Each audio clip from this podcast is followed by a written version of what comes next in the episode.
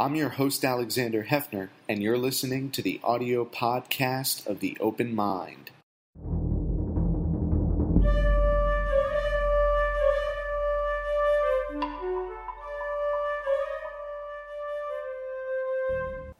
I'm Alexander Heffner, your host on The Open Mind. When prospective 2020 presidential candidate Beto O'Rourke was asked recently if he considers himself to be a progressive, the response was a surprising, if expedient, reset. I don't know. He expounded, I'm not big on labels. I don't get all fired up about party or classifying or defining people based on a label or a group. I'm for everyone. How does Congressman O'Rourke's politics translate for the 2020 campaign and beyond? Sabeel Rahman is the president of Demos, a think and do tank committed to advancing policy change on issues of racial justice, democracy, and inequality, working for an America where we all have an equal say in our democracy and an equal chance in our economy. He's also an associate professor of law at Brooklyn Law School and has previously been a visiting professor at Harvard Law, a fellow at the Roosevelt Institute, and a fellow at New America. He explores the history, values, and policy strategies that animate efforts to make our society more inclusive and democratic and our economy more equitable. Sabeel, a pleasure to meet you. Thanks for being here. Thanks for having me, Alex. Great to be here. What did you make of Congressman O'Rourke's comment recently as he is contemplating a 2020 bid that he doesn't know. Yeah, yeah. it's you know it, it, it's such an interesting moment right now for progressive politics and for politics broadly in the country. I think as as your comment about Beto put it, we're sort of in this big turning point right now where the next 20 years of our political fault lines are being mapped out. And on the one hand, you, you know, you can read O'Rourke's comments as, you know, kind of classic pre-candidate, you know, uh, uh, trying to be uh, pretty neutral, right, about what they stand for. But I think there's something more going on here. If you actually look at Beto's campaign, Beto's campaign is actually in some ways indicative of where progressive politics is going. So he knit together a really exciting coalition, of, a multiracial coalition in Texas that really focused on turning out black, brown voters, uh, young people, uh, knitting together a, a progressive uh, coalition that came close to unseating Senator Ted Cruz. And a lot of the issues that activated that constituency were what I would think of as progressive issues, right? Pretty big, bold ideas uh, around, you know, things like health care, uh, a kind of clear response to against the race baiting politics of the president and the Republican Party. And that to me is a progressive agenda. Now, whether or not we call it that or label it that, you know, fair enough. But I think what we're seeing in Beto's campaign and in other campaigns across the country, Stacey Abrams, Andrew Gillum, others, uh, we're seeing the beginnings of this new progressive coalition. And what Beto O'Rourke invoked in his debates against Ted Cruz mm-hmm. was Harry Truman. Mm-hmm. And he said, if it's progressive enough for Harry Truman, then it's yeah. progressive enough for me. Yeah. And so it's possible, Sabeel, that he does not want to wrap himself in the Sanders or socialistic idea that has evolved in recent months and years. Because the Democratic Party, while it stood for an equitable future, it stood for that in a capitalistic system. Yeah, so I mean, it's it's interesting to kind of the Truman versus Sanders. You know, what, what's the what's the lodestar here? I think there there are two things to to think about here. One is that it's important to sort of level set that what we think of as politics as usual for the last 15, 20 years is already a pretty right wing, extreme version of what this country used to be. And that's because of the GOP efforts to undermine the safety net, to uh, deregulate the economy, going back to Reagan. And so the idea of calling back to Truman or FDR is it's a good reminder that we've had moments of deep inequality before and we've built – a robust progressive idea that involved things like Social Security and Medicare. And so um, that's an important reminder. But I also think it's important to kind of balance that against what we what our future democracy looks like. So, you know, the New Deal of Roosevelt and Truman left out many key members of our society. Uh, uh, migrant workers, African Americans, uh, women were left out of many of the most important provisions of the New Deal. And so we're looking back, but we're also looking ahead to to doing it better this next time. And that's that's why I think you know Beto's campaign is so interesting, right? Because he's evoking that historical language of look, this is familiar, this is American, and we have a, a, our own tradition of a more inclusive approach. But his his campaign, his politics is actually very much forward looking in terms of who he was working with, what communities he was trying to activate and knit together. And that's the right balance, I think. If you surveyed your colleagues at Demos, I wonder where they would come out on this question, which mm-hmm. is that hope and change was always an amorphous idea. Yeah. And President Obama's failure to capitalize on a broader and more ambitious and long-standing progressive tradition is apparent to me. Yeah, absolutely. And so perhaps Beto, in not wanting to be labeled, wants to write his own New Deal, his own Great Society, his own New Frontier. Yeah. And maybe he's struggling with what I think you and you and your colleagues are undertaking, which is how do you write that next chapter? Yeah. What does it look like? And how do you reconcile it with the concerns people had about or misgivings they had mm-hmm. about the inadequacy of a New Deal or a Great Society, yeah. or how it may not have lived up to its promise. Right. I mean, so I, I think that that's exactly right. That what we're looking for here is uh, really, for the first time, building a, an inclusive economy that works in a multiracial society. Right. That's a, a, New Deal that is actually inclusive of all of our communities, black, brown, and, and white, and uh, and that's not what we've had before. Now, I want to broaden a little bit from, from the focus on Beto's campaign because I actually think this debate that you just named is what is shaping the entire kind of renaissance of progressive champions and new electeds. And so I see this in leaders like Stacey Abrams and Andrew Gillum, uh, Ilhan Omar in the Congress, Alexandria Ocasio Cortez, and Ayanna Pressley, We've got this whole amazing new crop of uh, young champions who are all in different ways trying to put meat on the bones to this idea of how do we have a racially and gender inclusive progressivism that actually tackles those deep inequalities in a way that the Obama administration, for all of its successes and, and really important uh, historical achievements, uh, really didn't dig into those that deeper level. And so, if we just think about the financial crisis, for example, now 10 years ago, you know, the Dodd Frank reform bill, which passed then, uh, it you know, it tinkered around the edges. It did some important things, but it really left the problem of too big to fail financial banks still in place. And that's in contrast to the original New Deal, right? Where when Roosevelt came in in 33, they completely transformed the financial sector to, re- to eliminate that risk of kind of concentrated finance and that it could kind of bring down the economy overall. So that's, a, that's an example of, of how what we need next time around is something much more transformative, much more bold and aggressive, and when I look at this new wave of leaders, I, I see folks who are trying to think through what that would look like. And for us at Demos, it's exactly where we want to be, and that's, and that's the right debate to be having in this next couple of years to figure that out before the next administration comes in. So, what are you figuring out? What have you figured out? What do you think you've figured out? Well, I think we're all trying to get the exact answers, but um, I think there are really a, a couple of big, big ticket items to to really develop between now and say 2020 or 2021.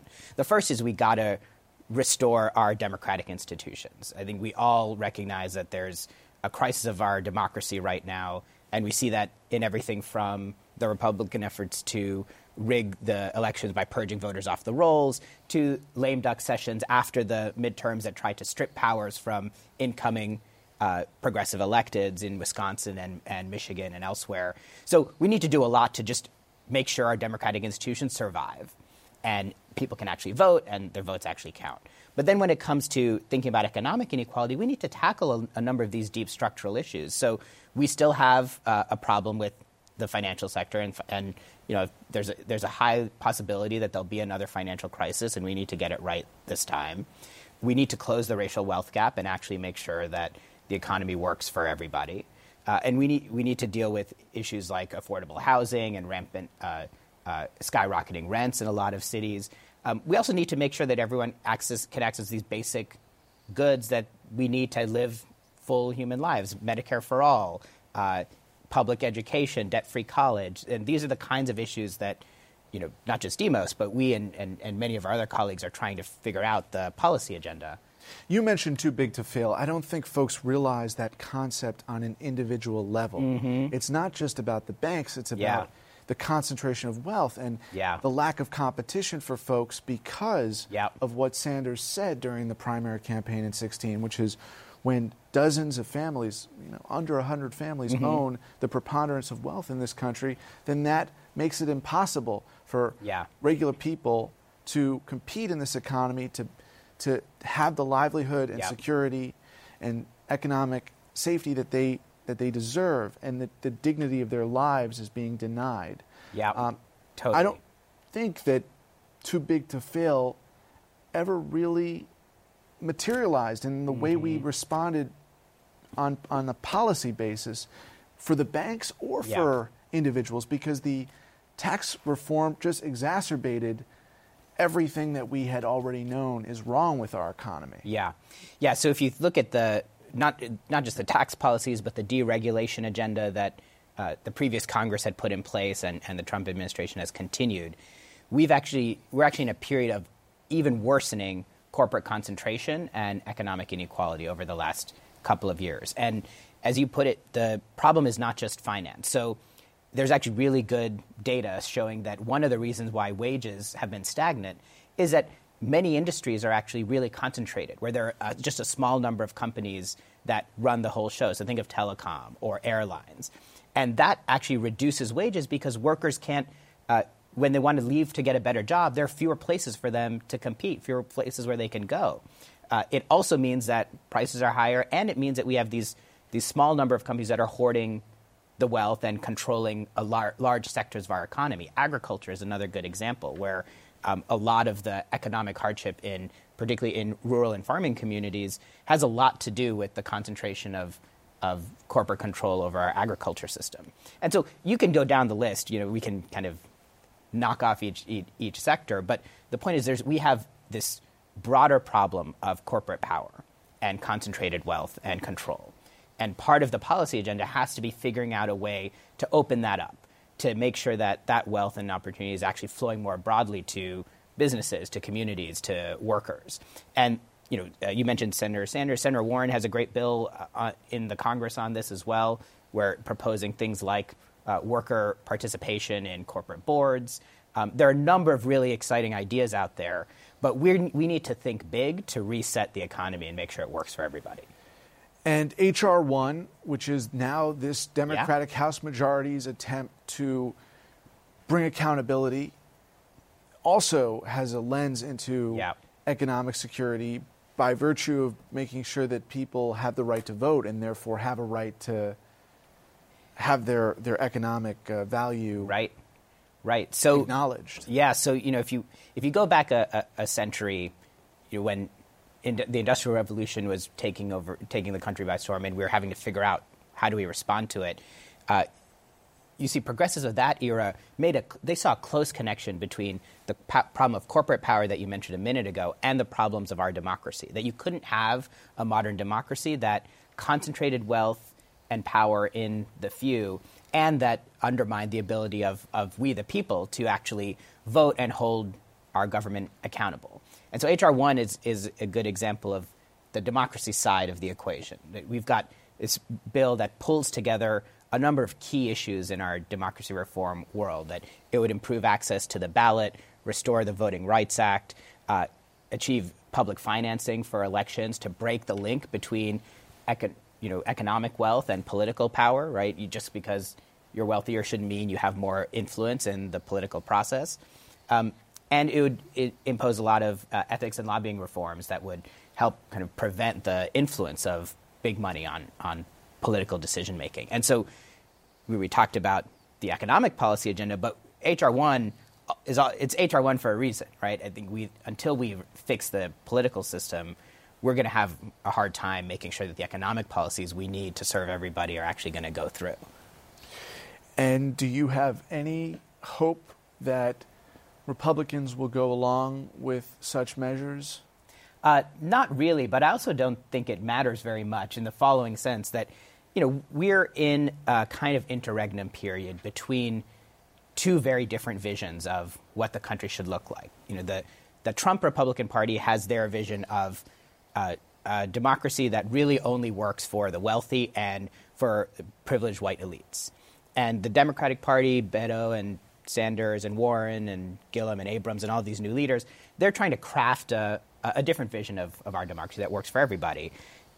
This, this window of time now bet- before the 2020 election is really about this bigger battle of ideas. And so I actually think it matters less whether Republicans in, in the Senate or in the White House agree with, with these policies we're talking about. If anything, it's just as well that they don't. You know, we should put them on the defensive and kind of see what it, what it looks like when they vote against these really important common sense reforms to our democracy or to our economic policy. But we should be putting, we as progressives, I'd say, should be putting the big ideas on the table and set the agenda for 2020 and 2021. So to look at Beto's comments more cynically or mm-hmm. critically mm-hmm. would mm-hmm. be to perhaps judge from history, mm-hmm. specifically President Clinton, this idea of not having an allegiance to yeah. progressivism or liberalism yeah. as a function of triangulation. Mm-hmm. Um, you know, as a competing think tank, the work undertaken by the Democratic Leadership Council and Third Way and other groups that have sprung into the fore, like No Labels, yeah. in recent months and years. And we've become, over time, more skeptical yeah. of the influence that they want to have to genuinely bridge the divide and at the same time realize policy goals that you would share at Demos. So, is a possible reading of Beto's comments that he may fall into that not Hillary Clinton but Bill Clinton trap of triangulation, right. Mr. Triangulation? Right. I think that the the no labels sort of uh, idea can look has these two very different versions. Right. One is the triangulation version where it it really is kind of whatever's politically expedient right? And the other is what I think O'Rourke and others are trying to get at, which is that you know set it set aside the label for a moment in order to engage with the the actual idea and the actual moral values that we're trying to achieve in terms of a, a democracy and economy that, that works for everybody. And I think the it's they can look similar, you know, a cynical read. I think we should be rightly cautious about folks claiming the no labels mantra. But I think the uh, difference is we should also pay attention to you know where their money is coming from, who's their base, who are they actually trying to work with to empower and to give voice to. And it's one of the reasons why I, I keep going back to the campaign that, that Beto and these other new leaders ran in, in 2018, where that to me looks like a very different set of values animating that campaign than, or those campaigns than the sort of ni- early 90s era triangulation.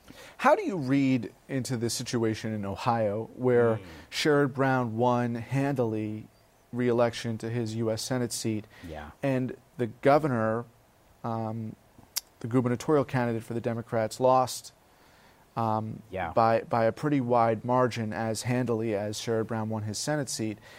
And Sherrod Brown is, is self identified as uh, progressive yep. uh, advocate of, of, unions and the worker. And uh, Cordray, the Democrat running for governor, helped launch the Consumer Protection Bureau. Yep. And, uh, and, and maybe it was that Cordray was cast as a DC villain, and Sherrod Brown's been there for folks, for people. And uh, of course, you can even look at their, their own personalities in the flesh, and one is uh, really much more of an authentic and, and believable populist. Right. Sherrod Brown and Cordray looks far preppier and uh, right, uh, right. And so these kind of things are, are the reality. But what do we learn from that election? Yeah, so I mean, you know, I think uh, when Cordray ran, kind of announced his not running for uh, Ohio governor, there was a sense that you know well, he could maybe tap into some of that kind of progressive populist mantra, right? As the founding director of, of one of the, the, first director of the Consumer Financial Protection Bureau. Uh, that didn't pan out as as you described. I mean. I think we'll have to spend some more time unpacking what exactly happened in Ohio and look at Ohio in context of the other states in the Midwest, right? So, you know, in state in state like Michigan, progressives ran the table, including with major ballot initiatives uh, and all of their candidates, and and in Wisconsin as well. So, you know, there's always personalities always matter. Sure, um, I think authenticity is is important. Sure, uh, but you know, I think we have to look at the broader picture and not. But how, so let me ask you this then: How do you see the values? of Sherrod Brown mm-hmm. relative to the values of Beto O'Rourke? Do you see mm-hmm. Brown's values as more established and Beto's values more enigmatic, right. unknown? Well, I mean, I think, I mean, Brown's been at this longer, right? He's had more time to to build out his narrative, to to to make clear what he thinks on a number of issues, and and to forge that that shared vision around workers and economic inclusion and anti-corruption and, and the many things that he's worked on. You know, I think O'Rourke is just hasn't been around as long on the landscape. Uh, so we kind of have to wait and see a little bit, and and that's where um, you know the the the no label sort of con- concern I think is is a is a point well taken in the sense that for these new leaders who are step who are coming forward who don't have as much of a track record, there's less uh, th- there's less that's defined about them at this at this point. But I think we really have to look at what kind of what they're putting on the table and how they're actually operating their campaigns and their work. You know, uh, to his credit, O'Rourke did not take corporate contributions. Uh, really worked hard to try to build this kind of multiracial progressive coalition in Texas of all places, um, and so and and really tapped into a lot of the great grassroots organizing work that uh, a number of progressive groups have been doing on the ground in, in Texas to link together workers of different backgrounds, right? And so, so I think that speaks very well for, for the O'Rourke campaign. You know, what's the what's the actual ideological difference between uh, O'Rourke and Sherrod Brown? You know, I think in some ways uh, Brown represents more of that classic New Deal Democrat kind of view, right? Kind of uh, uh, an economic inc- vision that centers workers and working people. Um, Beto does that as well, but you know, coming out of Texas has a bit more of a focus on the kind of multiracial solidarity, which I think is really important. The fact that he is from Texas mm-hmm. signals the 50 state strategy. It, mm-hmm. It, it evokes Howard Dean's emphasis at the beginning of the 08 cycle, yeah. 2006 onward, up until the screeching halt of the Tea Party for Democrats that was really an effort underway and then kind of demolished to be competitive in every state. Yeah. And so the idea that Republicans would have to compete resource wise, yep. Uh, and, and Beto O'Rourke might not win Texas, but he could be competitive in any number of southern states. Yep. Uh, it's not clear if that would be competitive only at the top of the ticket, more likely only at the mm-hmm. top than at the bottom of a ticket. But just the fact that he is competitive reminds Democrats that they had some beginnings of success with Howard Dean's 50 state strategy, did they not? Yeah, I think I think that's right, and and, and I think I would again bring you know, Stacey Abrams and Andrew Gillum into the into the mix here as well because they I think along with Beto they showed the same point that that you're making about Democrats competing everywhere and being authentic about progressive values in these deep red states. And so, you know, the fact that uh, Stacey Abrams tripled Hispanic uh, American turnout, uh, got 1.2 million African American voters to support her, got uh, more votes, period, than any previous Democratic candidate in Georgia, and came within, I would argue, within uh, some shenanigans by Brian Kemp of winning the governorship. Uh, that in, in Georgia as well, you know, so that's another marker that progressives can compete and ought to compete. Every Final thoughts from you. What is Demos and what are you all doing when it comes to those secretaries of state posts that are really mm. essential to yeah. preserving the integrity of elections? And with a Democratic Secretary of State in Georgia, the process Critical. may have yeah. been different. Yeah. She may have won. It, there may have been a fairer administration of the election. What are you all doing when it comes to secretaries of state. You can't a, work on Congress necessarily yeah. with, by, uh, with uh, split control, but right. maybe you can work on secretaries there's. A, there's a lot of action that, that is underway and that needs to happen at the state level. So, three things in particular that I'll mention. You know, we've been doing a ton of voting access litigation in a number of these states, uh, trying to resist the attempts to purge individual voters. Uh, number two, that's then fed into a lot of our work with partnering with grassroots organizations in these different states to push big democracy reforms that would change the way elections are administered, ensure automatic voter registration, uh, sort of take some of the discretion and uh, potential for abuse out of the hands of, of election administrators by guaranteeing the ability of voters to register. Uh, and then the third piece is ha- building out a policy agenda for states to do the kind of structural democracy reforms so that we can kind of have a, a more secure and, and fair elections going forward. Now, that's going to take a lot of concentrated organizing and advocacy work at the state level, uh, which is why we're really proud to work with a number of partner grassroots partners in states like New Mexico and, and uh, Texas and uh, Michigan and many other places. And if you wanted to encourage folks to participate in, and discharge their civic duty to preserve democratic norms and accountability, what would you say?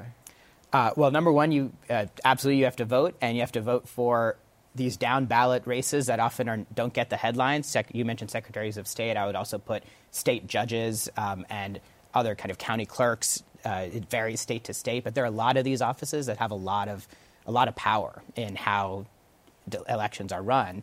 And the second is to keep your foot on the gas. A lot of people were activated and engaged in the 2018 midterms. This next period is just as important, even though there's not an election necessarily immediately on the horizon. Stay involved, keep the pressure on elected officials, uh, get connected to org- organizations in your community that can kind of help do that lobbying and advocacy to actually pass the bills we need passed at the state level to restore our democracy. Sabeel, thank you for your encouragement and your time today. Thanks so much, Alex. And thanks to you in the audience. I hope you join us again next time for a thoughtful excursion into the world of ideas. Until then, keep an open mind. Please visit the Open Mind website at 13.org slash openmind to view this program online or to access over 1,500 other interviews. And do check us out on Twitter at Facebook at Open Mind TV for updates on future programming.